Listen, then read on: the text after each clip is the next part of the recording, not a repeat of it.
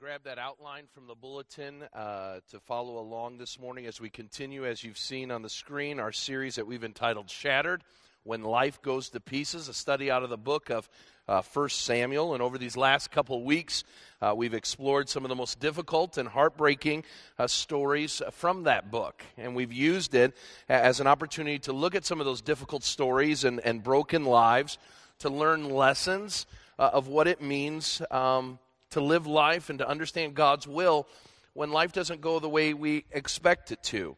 Maybe because of struggles or issues we have, maybe because of trials and tribulations, maybe because of sinful decisions we've made, we find our lives shattered, broken, all messed up.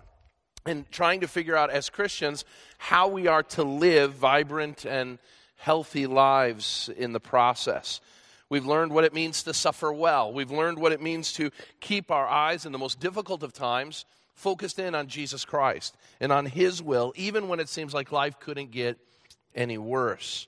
Along the way, we have, uh, up to this point, dealt with different aspects of being shattered. The idea of shattered expectations, the idea then of uh, shattered parenting, shattered religion. And last week we talked about the demise of a shattered nation, a nation that chooses to follow its own ways instead of the ways of God and the consequences uh, that can come. You see, we come to a place in the scripture where Israel uh, was tired of following God as their king. God, for many, many years, since the time of, of Moses leading uh, the people out of uh, Egypt, God had been their leader, and they had followed him, and he had blessed them and ministered to them and, and led them well in the wilderness and then into the promised land. But during the time of the judges, where everybody did what was right in their own eyes, uh, they grew tired of following God, and they wanted, just like every other pagan nation, a king.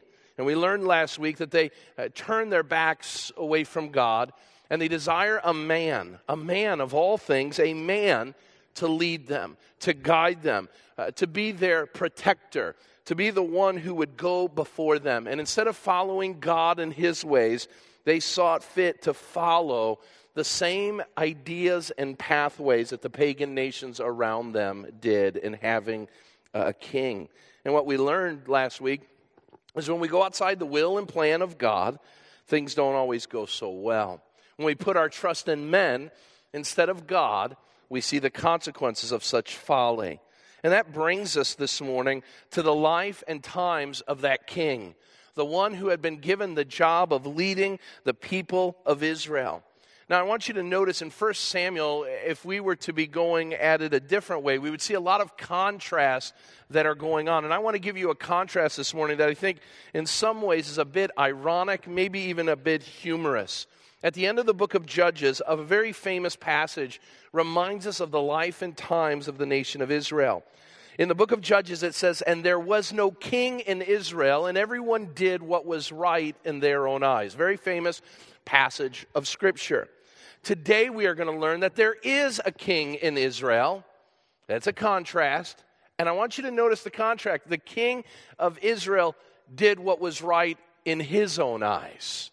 And so now Israel has a leader, the leader they're looking for. But what we're going to learn is that leader who should be leading the people uh, of God into a closer and vibrant walk with Him, to remind them that He too must be humble and obedient to the commands and calling of God, is going to do what He wants on His timetables, and He's going to follow His plans and vision. I want to show you this morning that when we pursue our own plans, our own desires, when we disobey instead of obedience, we shatter the directions God gives us and we deem ourselves unsuccessful.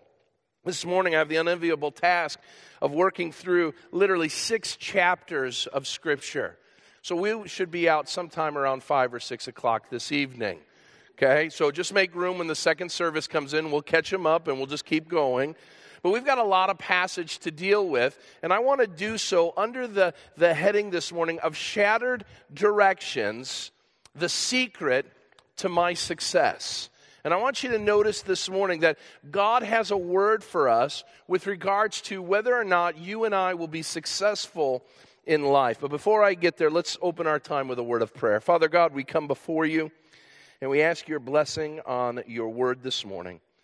Lord, there's much to glean from the passage before us, but we're going to focus our time, Lord, on, on one theme that you have laid forth in this text. And so, Lord, I pray that we would evaluate our lives this morning and ask the question are we truly successful? And we'd be careful not to fall prey to the definitions and ideas of what success looks like, but allow you to be the author of it. Allow you to be the one who guides us to it. Lord, there are many of us this morning who find more connection with the uh, life of King Saul because we choose to go our own ways. Lord, I pray today that that life would end and that we would humble ourselves before it's too late. Learn the lessons of this man in Israel's history. Bow the knee and return to you.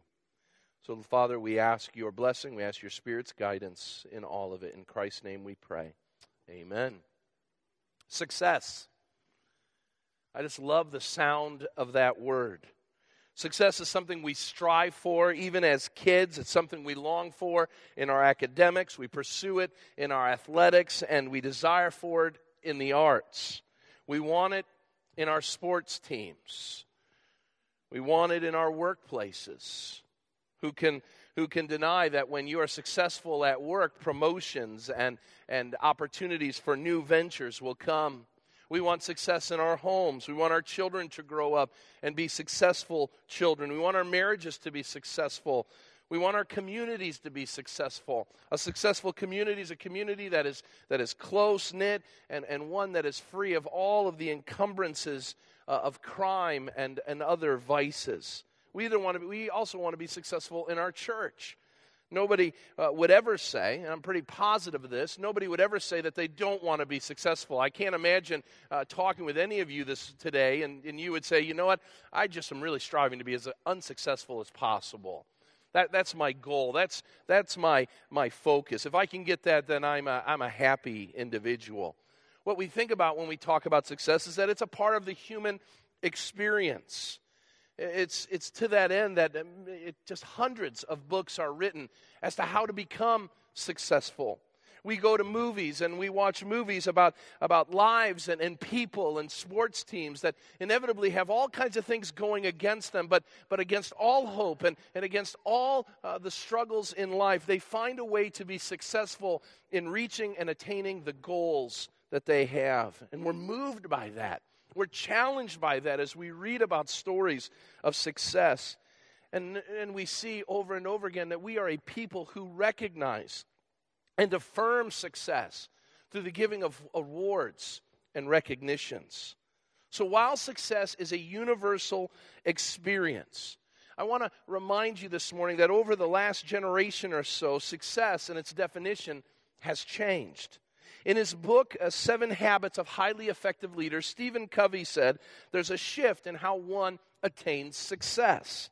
He said, for the first 200 years of, uh, of us as a nation, success was found in your character. He said the forefathers of our nation were really good at instilling this in us as a nation. George Washington, our first president, would spend hours every day improving areas of character that had faults. We know the great men and women of our history books were usually men and women of great character, that we would define them as honest Abe. We would talk about a conscientious Thomas Jefferson. But somewhere between the two world wars, something began to shift. No longer was success determined by character, but by your mindset. You didn't have to change who you were as a person, you just needed to change the outlook you had in life. And if you could do that, you would be successful. So, all sorts of posters, all sorts of maxims, if you will, came out as a result. Let me give you some of them. Your attitude determines your altitude. That's nice. When life gives you lemons, you make lemonade. Turn those scars into stars. Don't let your problems make you bitter, let them make you better. And what we notice is, is the shift is subtle. Instead of success being forged in character and integrity that takes a lifetime to build, success is quick and, and flippant. It's easy to attain. Well, I think our forefathers were closer to the basis of success that is founded in the scriptures because the Bible says that, that to be successful is to be men and women of integrity, to be men and women of obedience, to be men and women who recognize who they are in God's economy of things and recognize the hard work and the long toiling it will take to not only acquire good character, but to keep it. You see, right living in the Bible is the basis of true success. The Old Testament is full of stories that could be split down uh, into two columns those who were success, successful according to God's uh, mindset, and those who were unsuccessful. And this morning, we come to one of the poster children of one of the most unsuccessful lives that all of the biblical authors ever talk about. King Saul is a man who seemingly had everything going for him. He had good qualities that, that would emerge, would only emerge from its success. He was from a good family. He was tall, he was dark, he was handsome, he was influential. He had lots of giftings, a lot of victories in his way, and people were initially attracted by such success. But as time went on, as it does in our own lives, true character is what becomes important. See, after a while, people are going to start asking the question what kind of human being is this as they look at you and me? And as we look at this very prominent figure from the scriptures, we see that Saul, being the first king of God's chosen people, is an utter failure when it comes to being a success. Now, I want you to notice this morning as we study this that it's not a failure of intellect, it's not a failure of competence, it's not a failure of not having enough uh, gifts to be able to accomplish the job. Saul had everything. But what we'll notice in chapters 13 through 15 is that Saul's life is going to unravel because he's unwilling to wait on God and make God the ruler of his life. And some of us this morning fall prey to the same thing. But in order to understand how to fix this, how to remedy this, we've got to ask the question what is the secret to our success? Will it be built, listen, on the backs of our lives and accomplishments, or will it will be founded in our position as children of the great King, the God of the universe?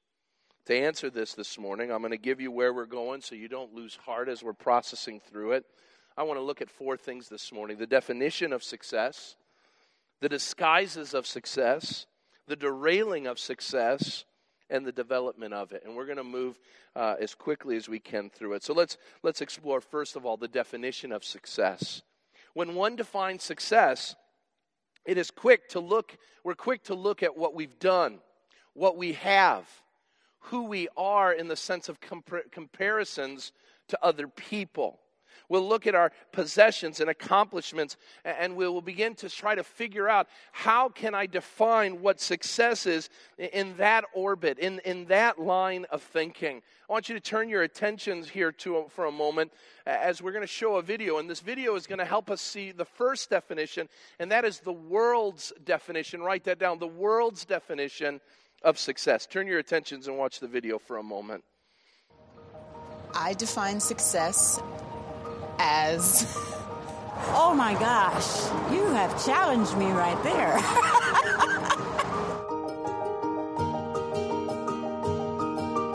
I define, uh, ooh, okay. Huh. I guess, uh, I don't know. Success means motivation, passion, determination. Going to Disneyland. Just kicking down fear and doing what I have to do to survive.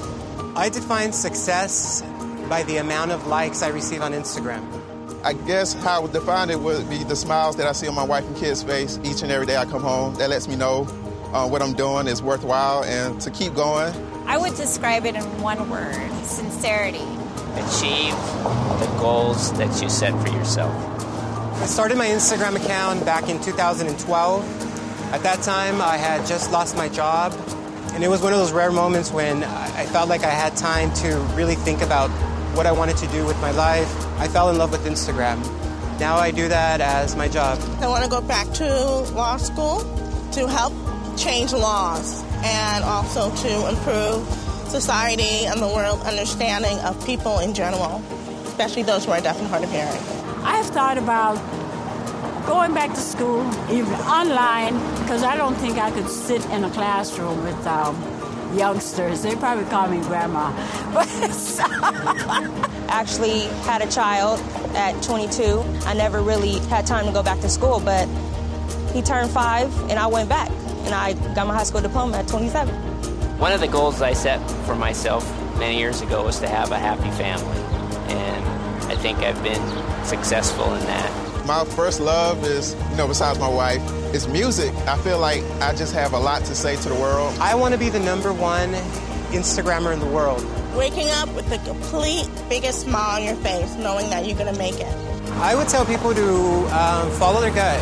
It's never too late to do anything. Don't sweat the small stuff. To embrace others for who they are. I think we all deep down know what we want to do in this world. And don't be afraid to be you.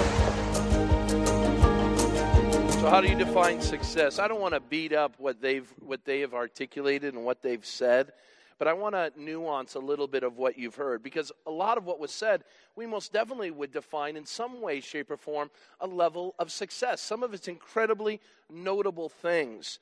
And, and yet, we need to recognize a couple things when we define success along those terms. First of all, I, I want you to recognize when we define success in many ways as they did, we must recognize that their success is bound up in what they're going to be or what they're going to do. And here's the problem when we define success that way we have no control over it. Does that make sense? So if you set a goal, so the, the man says, I want to have a, a happy family, okay? That sounds like a great and laudable thing. Here's the problem he cannot make his family happy they, he has no control over that. He can do things that, that can make his family uh, experience some levels of joy and some levels of happiness. But, but you've got to recognize this morning if your success is defined by making someone else happy, you've got zero control over that. Listen, if I was to define my, my pastorate by making you guys happy, I'm going to fail a lot more than I'm going to succeed, right? Because you're a fickle people and I don't know exactly what's going to make that happen. And so I need to recognize I've got zero control over the happiness of others. Number two, we need to recognize that usually when we define success that way, it almost always comes with a comparison of someone else. And so when we define success, when we say, I want my family to be happy, we will usually go and find a family that's unhappy, right? A husband or wife that maybe isn't as happy, and we say, Well, how do I know if my family's happy? How do I know if I've accomplished this successful thing in my life? The answer is I got to go look for someone else who isn't able to say those things are true. And so it always will involve comparison. The final thing is, it's bound up, listen, in how we define it. If we are the ones who define what success is, if we are the ones who say this is what success looks like, it would be no different than us being a student who's taking a class and there's an exam in the class and the teacher instead of giving an unbiased test setting a standard by which everyone must achieve you are given the test which is blank and you can determine what questions you want on the test. Let me tell you something you will always, uh, unless you're really dumb, you will always be able to answer the questions that you put on the test. Does that make sense? And so when we say success, this is what how I define success. You are defining the terms by which you will be deemed successful or not. Here's the problem. Success must by nature be defined by an unbiased arbiter. That's what makes graduation so amazing. When a student graduates, it isn't that they've set the terms, but they've achieved a level of terms by someone else. Someone has set the level and said, if you achieve such things, there is a level of success because you've achieved something that you yourself haven't determined. So when we pass the test that is given by someone else, we will know we've truly accomplished something of greatness. That's why we need, listen, not the world's definition of success, but the words. We need the scriptures to speak to it. And the Bible speaks over and over again as to what success is. how it's found, where it's derailed in people's lives. And, to help us this morning, I want to define what I believe, and, and we spent a lot of time as the preaching team really thinking through what, what a good definition of success is. And, and we, were, we had definitions that were a mile long because we wanted to make sure we hit everything. We came down and brought it down to uh, the bare minimum, not because it's the bare minimum of success, but really at the end of the day, how is success defined in all of who we are, no matter our backgrounds, no matter our struggles, no matter our, uh, the, the things in life that we're going through? And this is what we wrote down biblical success. Biblical success is the ongoing pursuit. It's the ongoing pursuit of all that God wants you to be and do. It is the ongoing pursuit of all that God wants you to be and do. And we're going to address this in a couple moments, but, but just define a couple parts of this definition. Number one, it's ongoing. You cannot just live in light of your past successes. You can't say, I'm a successful person. Well, why are you successful? Well, 20 years ago, I did this or I did that. It's ongoing, it's a pursuit meaning it's something that, that we can uh, attain, but we never really fully grasp. And we see that in the life of sanctification, our life of becoming more like Christ as we strain, as we stretch for something that is before us, that God wants for us. It isn't that He never gives it to us, but once we grab a hold of one level of that sanctification, God then causes us to stretch and grow to the next one. Notice this ongoing pursuit is of all that God wants, not part of what God wants, not some of what God wants, but all of what God wants us to be and then to do. So, being successful is being a, a, person who recognizes and realizes that I'm a child of the one true King. I've been saved by the blood of Jesus Christ. That it's not based on anything I can do, but the mercy of God, that God has lavished his love upon me. And I need to revel in that. I need to rest in that. And that's success. But listen, we can't just sit and revel in the idea that, that I've been saved. Because God says that we are His workmanship, created in Christ to do good works that He's prepared for us in advance to do. So we can't sit back and say, I'm successful because of all that Christ has done. Yes, that's a realization, but we must change that realization and move it to action. So let me ask you this question this morning. Based on this definition, are you successful? Are you engaged in an ongoing pursuit of all that God wants you to be and do? Notice what I haven't talked about this morning. I haven't talked about your bank account. I haven't talked about the car you drive. I haven't asked you how nice your house is in comparison to your neighbors or what the nameplate says on your desk. I haven't asked you if your kids made the honor roll this quarter. I didn't ask you if they're the starters on the athletic squad. I didn't ask you if your wife thinks you're the greatest thing in the world. I'm asking you the question what does God say about your success. Now, let's remember something very important.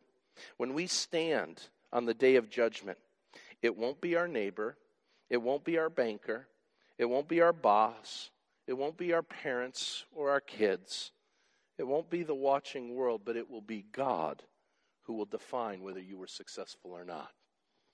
And God's either going to say one of two things Depart from me, I never knew you or well done, good and faithful servant. I would hope that we would want the latter.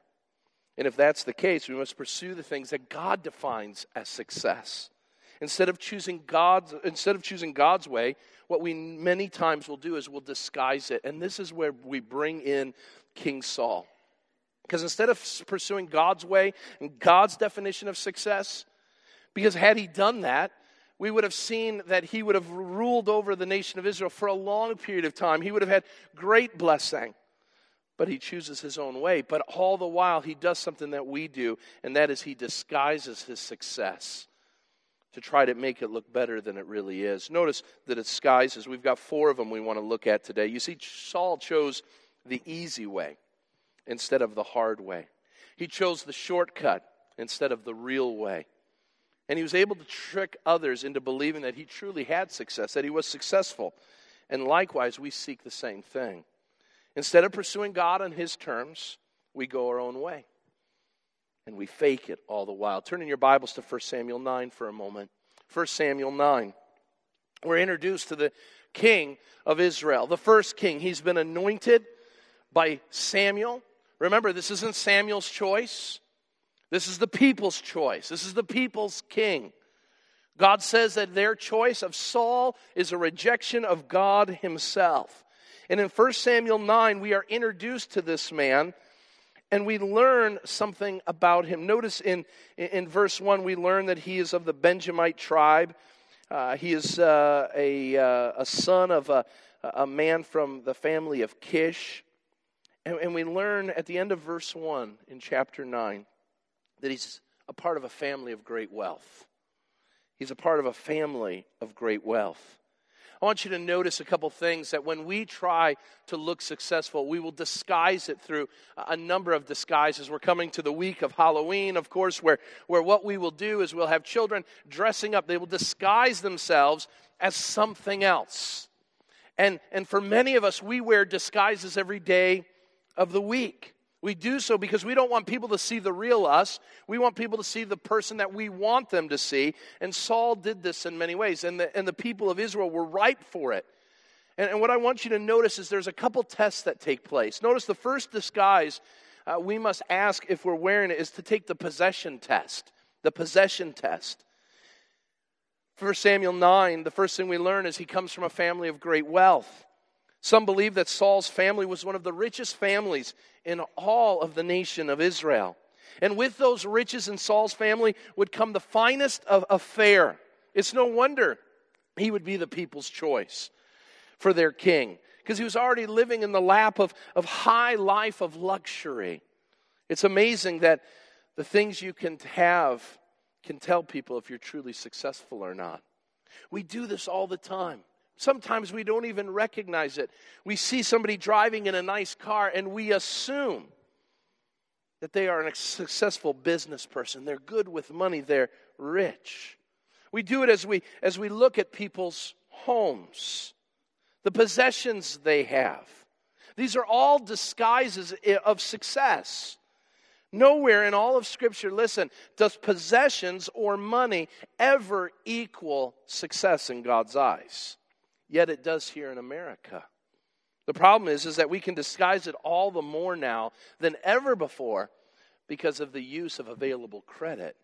You see, we can tell the world we have more riches, that we are more successful, and listen, we do it through a lie by using other people's money. This was the great demise that took place some seven or eight years ago in the housing crisis. We bought homes we could not afford long term because we had this idea if we had a home, people might think that we're doing better than we really are. So we would leverage all that we had on that house, and little would we know that the bank would at some point come and ask for the money in return. You see, we bought into the idea that a bigger house gives a greater picture of success. The devil tells us that people will look at us differently when we have these things. It changes how we look to illustrate this disguise, uh, some years ago I was catering in a very fancy upscale neighborhood for a first birthday party. And as I was setting up, I noticed that in this beautiful, pristine, massive, massive home, there was very little furniture folding chairs, folding tables. Uh, it just didn't seem right. And I assumed upon the idea that what was going on was that the house they had just moved in. To which I said, How long you been in the neighborhood? And they said, Three and a half years. And I was kind of surprised by that. And then a truck came in, a moving truck. And I was like, okay, maybe they've been getting new furniture and they're waiting on new furniture and all of that. And the moving trucks came in and they brought everything from sofas and couches to dining room tables to all of the things that would go on all of this stuff. Every room now had beautiful, pristine furniture in it. And I said to one of the moving men as I was doing some grilling out in the driveway, I said, man, you guys delivered just in time. They must have been really getting nervous. He says, no, that's how we operate. I says, you wait to the last second to deliver? He says, No, we're a rental company. We rent furniture by the hour. And he says, What we usually do is we do it for model homes. Someone's going to have a, a model's uh, open house, and they'll fill the house with paintings and all of that. And I said, But this isn't a model open house. He says, This is our new market. He says all these people are buying houses they can't fill, and they're going to have a party, and they know that nobody wants to see an empty house. It will show a level of unsuccessfulness in their lives. We come in, he says they'll have the furniture for five hours. We'll be back at nine. And they'll take it out. And you see, what those that couple was doing was that couple was living a lie. They wanted to prove, prove their success to their family and friends, and little did they know it was just a mirage. There was no financial success there. I got to imagine that they weren't there very long. We disguise success. Notice the second thing that Saul has going for him that's a disguise. It's what I want to call the portrait test. Notice he's a man of great wealth, verse 1. But it says that he has, uh, his name is Saul. And the first thing that is said, and I know you run this risk when you talk of your pastor, the first thing that's said of the guy there should have been an amen there. He, he's a handsome man. Okay? He's handsome. It, it goes on and it says, There was not a man among the people of Israel more handsome than he. It's hard to have that distinction. I know. It's difficult. Okay? But what we see in Saul is something that God has graced this man with absolutely beautiful looks. He is something to take in. And isn't it odd that that would be the one thing that right away we would determine would be something that there's our guide. Look at him. He's so good looking. Let me tell you something. Our media, listen, is driven by the portrait test. Put before you on the TV a beautiful person, and you'll listen a lot more closely as if they've achieved something. Listen, the only thing they've achieved is they were born, right? I get these good looks from God's grace and Bill and Michelle Badal. I couldn't do anything and be this good looking. It's not because of me, it's the great genes I got, okay? But yet we laugh, and that's what we do. We want to get our news from good looking people, we want our people in the movies to be good looking. All of our entertainment should be good looking. Listen, I've got a face for radio. Okay? Have you ever noticed the ugliest people in media are the radio personalities? And yet, I might add, some of the most interesting people I know are the ones on radio. Because they're not, we're not driven by that portrait test. I want to remind you that Jesus failed the portrait test. In Isaiah 53 2, this is what it says of the King of Kings and Lord of Lords. He had no stately form or majesty that we should look upon him, nor appearance that we should be attracted to him. Jesus could have put himself in the most beautiful of human flesh. But he said the portrait test isn't it. Now, listen, if you're a beautiful person, Okay, number one, don't tell people that. But if you're a beautiful person, thank God for that. Okay? Be thankful for it. It's a wonderful thing. And here's the thing if you believe God is your creator and God does all things well, then what do we define as beauty? All things He's created. But the thing we need to be careful is, is that we don't determine someone's success by that. Some years ago, the story was told of a pastor who had just received the, the call to be a new pastor of a, of a very large church, around 10,000 people. And the first Sunday he was to be there, everybody wanted to meet the new pastor. They wanted to shake his hand, they wanted to get to know him, and they couldn't find him. And on that Sunday, a homeless man walked into the church. He didn't look all that appealing, he didn't look all that, that good. And, and the homeless person uh, was told to sit in the back. The homeless person wasn't talked to. Nobody interacted with the homeless person. They left them to be, and, and that's what we do. When someone doesn't look all that put together, we, we put them towards the fringes. That all changed when the chairman of the elder team got up and said, We'd like to introduce our new pastor. He shared the name. And the only person that stood up and walked towards the pulpit was the homeless individual. It was the new pastor. And the church learned that, that we need to make sure that we are careful to not determine by a portrait, by someone's good looks, whether they're successful or not. Notice there's a personality test. Turning your Bibles a page to 1 uh, Samuel chapter 10, verse 24. 1 Samuel chapter, chapter 10, verse 24. The personality test is that, that hidden charisma. Whatever it is, he, he's got it. She's got it. And Saul had it. In verse 24 of chapter 10, notice what, what takes place. Uh, King, is, uh, King Saul is anointed and presented before the people. And, and notice Samuel even gets in on this. And he says in verse 24, And Samuel said to all the people, Do you see him who the Lord has chosen? There is none like him among all the people. This guy is a cut above everyone else. It's not just his looks, it's his charisma, it's his personality. He exuded success. He was what men want, he was the kind of man a woman wanted and, and men wanted to be like. The best way to define it would be the commercials that I see uh, of the Dos Equis man. I know it's a beer commercial. He's the most interesting man in the world. He has experiences. He, he, he is far superior in, in every way, from romance to strength to his vast intellect. And, and, and, I did some studying of the Dos Equis commercial and the marketing behind it. This is what they said of, of that man. We wanted to present to our customers a man who is so rich in story and experience that it would only lead them to dream and hope for what may be in their future. Drink the beer, and you'll become interesting. You see, we desire, we long to be the hit at the party, to be the most interesting people that when we talk, people hush in silent expectation as to what we are going to say.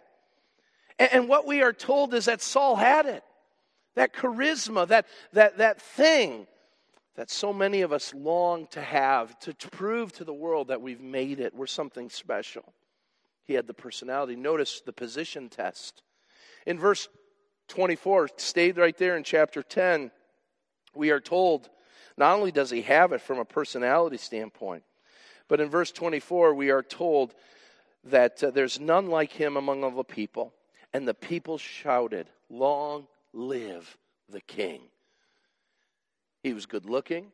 He came from a family of wealth. He had possessions.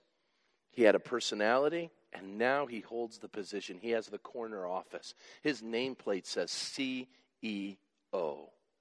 He's the guy. He's at the top of the org chart.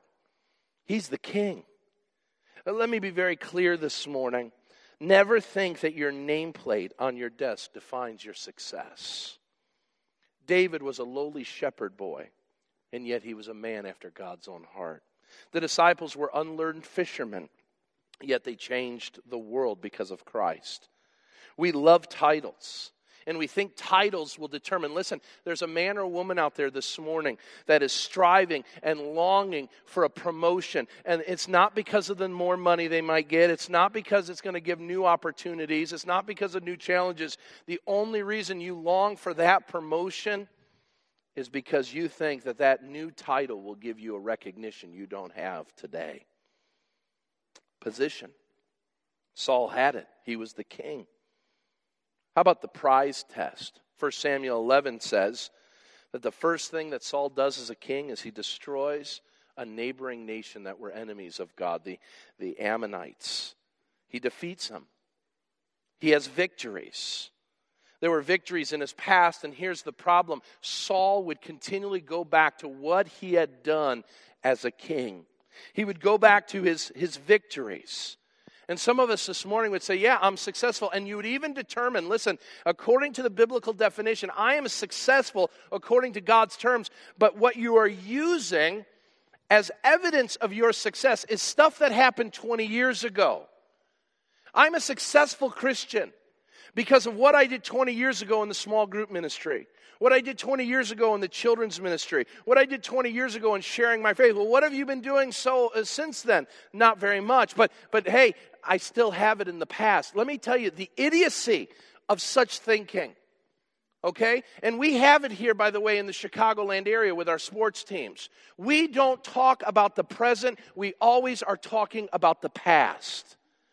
You know, you recognize that? And I don't mean to, this isn't Cubs, White Sox. I can't tell you how many times I, I, I grow weary of it as a Bears fan. We keep going back to 1985 okay? As if it, we were successful as an organization. We're losing games left and right, and what do we do? We go back to the glory days. And as Christians, we go back to how we used to be than where we should be. And that's why, in our definition, we called it an ongoing pursuit. Listen, I can only define success as a father based on what I've done today. I can't tell my kids, well, I was successful when you were infants. I was really good. Hey, honey, I'm a great husband because of what, what I did in our first couple years of marriage. No, I'm a success based on not only what has been done in the past, but what has been an ongoing practice to, the, to, to today and tomorrow. And some of us are holding we're holding this idea that we're successful because of what we did yesterday. It's an ongoing pursuit. Every time Saul would have someone come and confront him, he would almost always go back to, but I did something in the past. It doesn't matter what you did in the past unless it's been followed up with faithfulness since then. We must understand we cannot define success on our own terms. And if we do, it isn't success at all.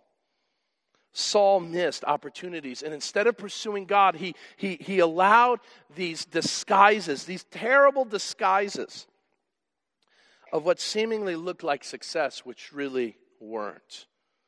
You see, instead of pursuing obedience, he pursued things, write this down, the things that derailed his success.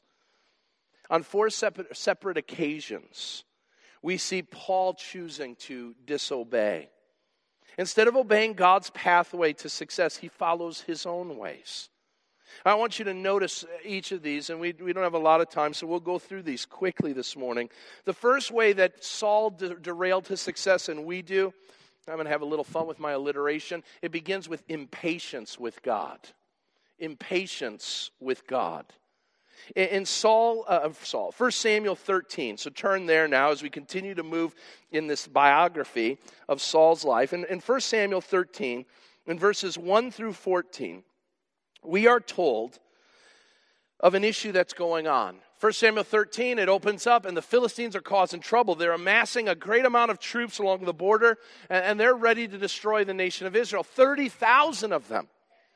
That's a lot of troops. And, and, and, and Saul doesn't have a lot of troops on his side, but he knows that, that Israel has never had to determine their strength based on the amount of men or chariots that they have, but on the faithfulness of God to rescue his people. And Samuel says, I don't want you to go into battle, king. I don't want you to go into battle until we get God's blessing on this battle. Let's wait on the Lord. And so I want you to wait in your city for seven days. Seven days you're going to wait. I'm going to come and we're going to sacrifice to the Lord. We're going to get his blessing so that we will be ready to take on the enemy with God's blessing and not just our own. In, in verses 1 through 14, we learn in the story that Samuel, for some reason, is delayed. He's delayed. Maybe traffic was bad. We, we don't know why he's delayed, okay? And and he shows up a little late. We're not told if it's days after. It seemingly seems to point to the idea that he shows up on day seven just a little later in the day.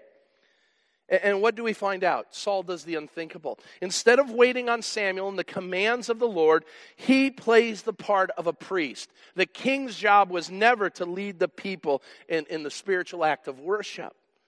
He wasn't the priest, he wasn't ordained to do such sacrifices. He was called to wait God had said, King, you don't have to listen to anybody else but me. Here's your command wait seven days, wait for my servant Samuel, and then you will get my blessing. And instead of waiting, instead of listening to the clear command of God, for whatever reason, he chooses to go out without God. And he makes a sacrifice of his own. He says, You know what? I can't wait. I, see things more clearly than God. God obviously doesn't understand my circumstances. And, and I will tell you, as an individual, listen, the most difficult and the worst decisions of my life have always been ones that have been made out of haste. Isn't that true for you? The decisions that we make in, in haste are usually the ones that come back to bite us. You see, one of the things that we do is we think we know better than God. We feel that we can't live without something and that we have to have it right now. And, and, so we go and we take it and we do what we will with it instead of waiting on the Lord. Instead of waiting on his time frame and in his right place, let us remember the words of Isaiah 40 31. But they that wait upon the Lord shall renew their strength. They shall mount up with wings like eagles. They shall run and not grow weary. They shall walk and not faint. We need to recognize this morning that we are called over and over again, just as Saul was, to wait on the Lord. And maybe right now you're, you're, you're needing something and God isn't coming through. Well, maybe there's a reason why God isn't coming through. Maybe God has a plan that's bigger than your plan. And, and you say, But I hate being in the waiting room. I'm with you. I don't like it either. There's nothing fun about it. But God has told you to wait for a reason. Saul didn't get it, and he would lose his kingship as a result. What consequence are you willing to endure because you're unwilling to wait? Notice the second thing that derails his success. It's what I'd like to call partial obedience. In 1 Samuel 15, so turn the page as we continue to move in this story. Saul once again finds himself being given a command of the Lord. And this command this time is a command to go against the uh, Amalek people. And the reason to go against the Amalek people is their harsh treatment, 1 Samuel 15 says, of the Israelites in the past. They have dealt treacherously against the nation of Israel. And God sees fit that He says, I'm done with these Amalekites and we're going to destroy them. And He gives Saul and the people of Israel a brutal task and assignment. The task is simple in verse uh, in chapter 15. Go to Amalek and destroy everything and everyone there. Now, I don't have time to address the theological implications, but what may seem harsh to us, listen, was reasonable and right before a righteous God. I don't get why he would allow that. I don't get why he would, uh, he would allow the death of women and children and all the livestock and all of that. But here's what I know God does all things well, and that's good enough for me. So he's given this job. And in verse 8 through 10, he enters the city. He's given the task of leaving nothing there, destroy it all. And in verses 8 through 10, what does he do? He goes in, and yes, he destroys the Am- uh, uh, Amalekites, but he does so partially. What does he not do? He keeps King Agag for himself, the king. Of all people that you would not kill, he keeps the king alive, brings him back to his, his uh, base. And it says in the text, notice in, in uh, verse 10, that they kept, it's in uh, verse 9, I'm sorry, he kept all of the best of the sheep and the oxen, of the fattened calves and, and the lambs, and all that was good. He would not utterly destroy them. So he was given the right command, but he says, instead of doing what I'm supposed to, I'll obey it partially. And so that's what he does. He obeys the partial command. Listen, we live in a culture, we live in a society that tells us as Christians when we can and where we can choose the commands of God to follow. We take uh, part of Jesus' words, but not all of them. And listen, that doesn't jive with Jesus. He wants full obedience. We need to recognize this morning listen, something that I've continually taught my boys partial obedience is full disobedience.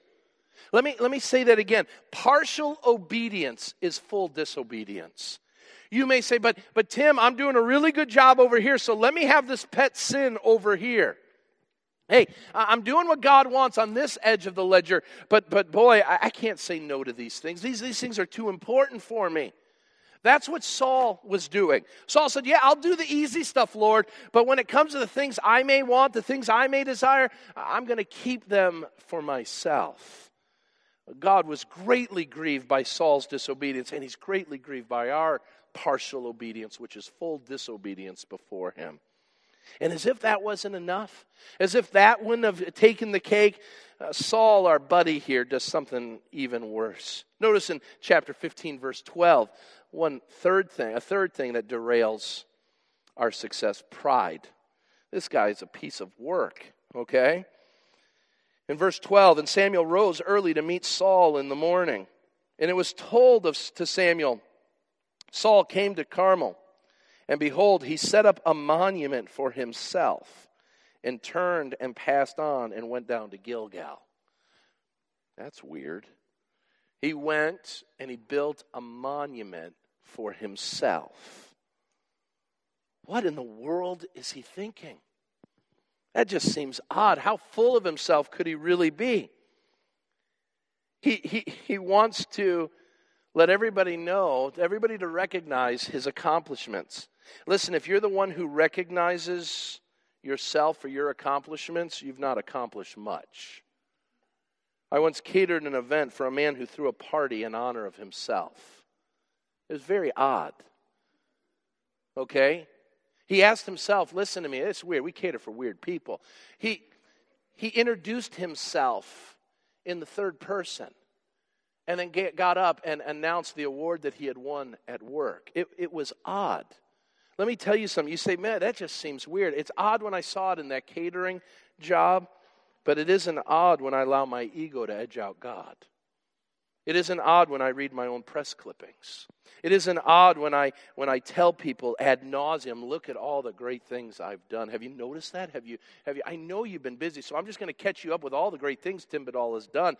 Again, third person, Tim Badal. Saul's building monuments for himself. And listen, it is unbecoming for us as Christians to build monuments of anybody but God Himself.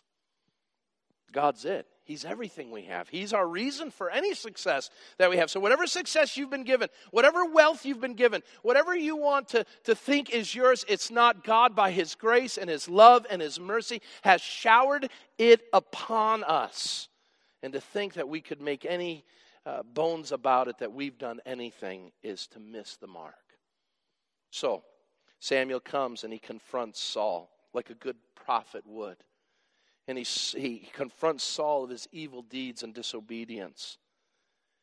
And in, in chapter 15, and you can spend some time as, as small groups, no doubt you, you work through this. And so if you haven't, read through it. Uh, Saul hears from um, Samuel in verse t- uh, 10 the word of the Lord came to Samuel. I regret that I've made Saul king. L- let me tell you something. The last thing you want to hear as a Christian is God's regret over your life. And if that doesn't sober you up this morning, you say, Well, God will never say that of me. He says it of Saul. What says he won't say it of you? And so Samuel goes and he shares the message uh, uh, verbatim what he's heard from the Lord. God has rejected you as king, Saul. You've gone too far. You've gone just not one step, two steps, three steps. Man, four times you've, you've seemingly gone your own way in disobedience. And what does Saul do? Saul does what we all do he repents. But I want you to notice his repentance is not a real one, it's a phony one. It's a phony repentance. Saul gives a song and dance. Why did people bring stuff back? Why did the people bring stuff back from the Amalekites? Saul, the king, says, I didn't do it, the people did it.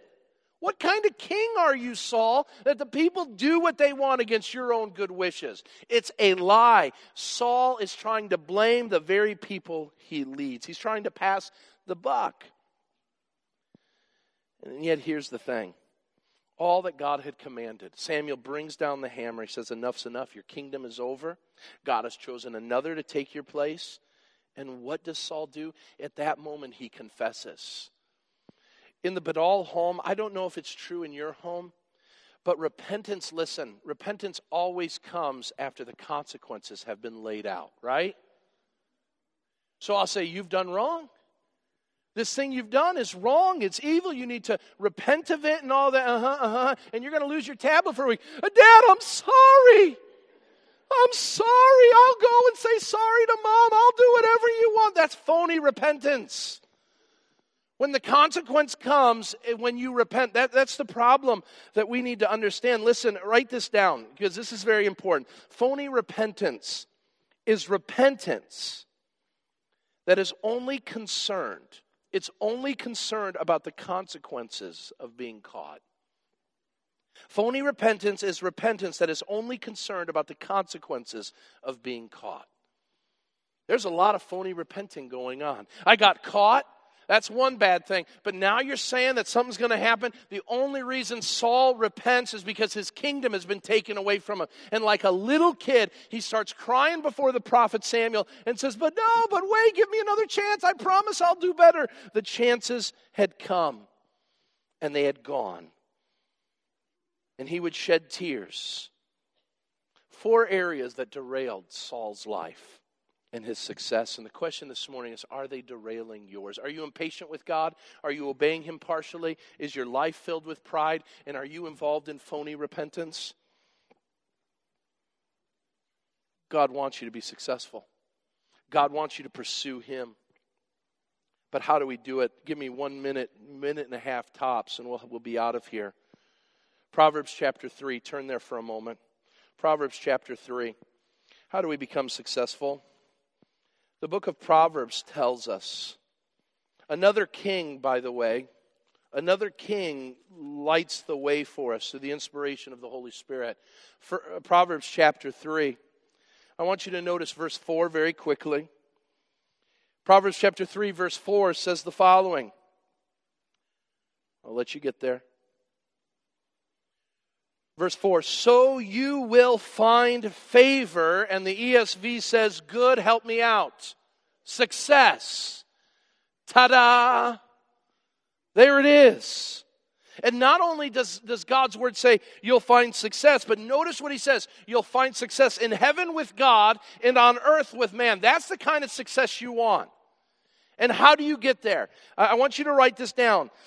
We have to develop good success. How do we develop good success? Turn the, turn the slide there for me.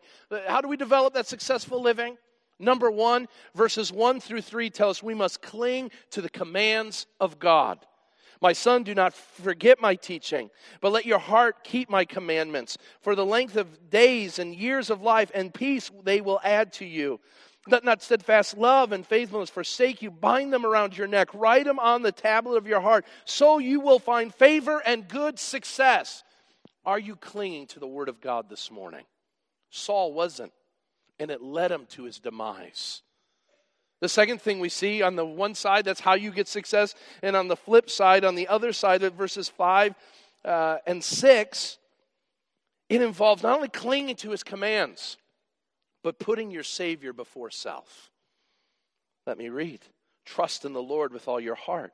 And do not lean on your own understanding. In all your ways, acknowledge Him, and He will make your path straight. When you put Jesus Christ before yourself, when His will and plan comes before yours does, when we can echo the words of Jesus who said, Not my will, but your will be done, we will find success in the eyes of God and in the eyes of men?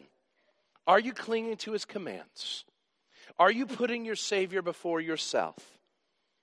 If you are, you'll find success. So that ends, it brings us to this ending point. Are you successful this morning? Have you taken stock of your life and asked the question, Am I truly successful? Remember, it's God who will determine it in the end. So you better start defining it on His terms and doing it His way and not doing it the way Saul did, following his own will and desire.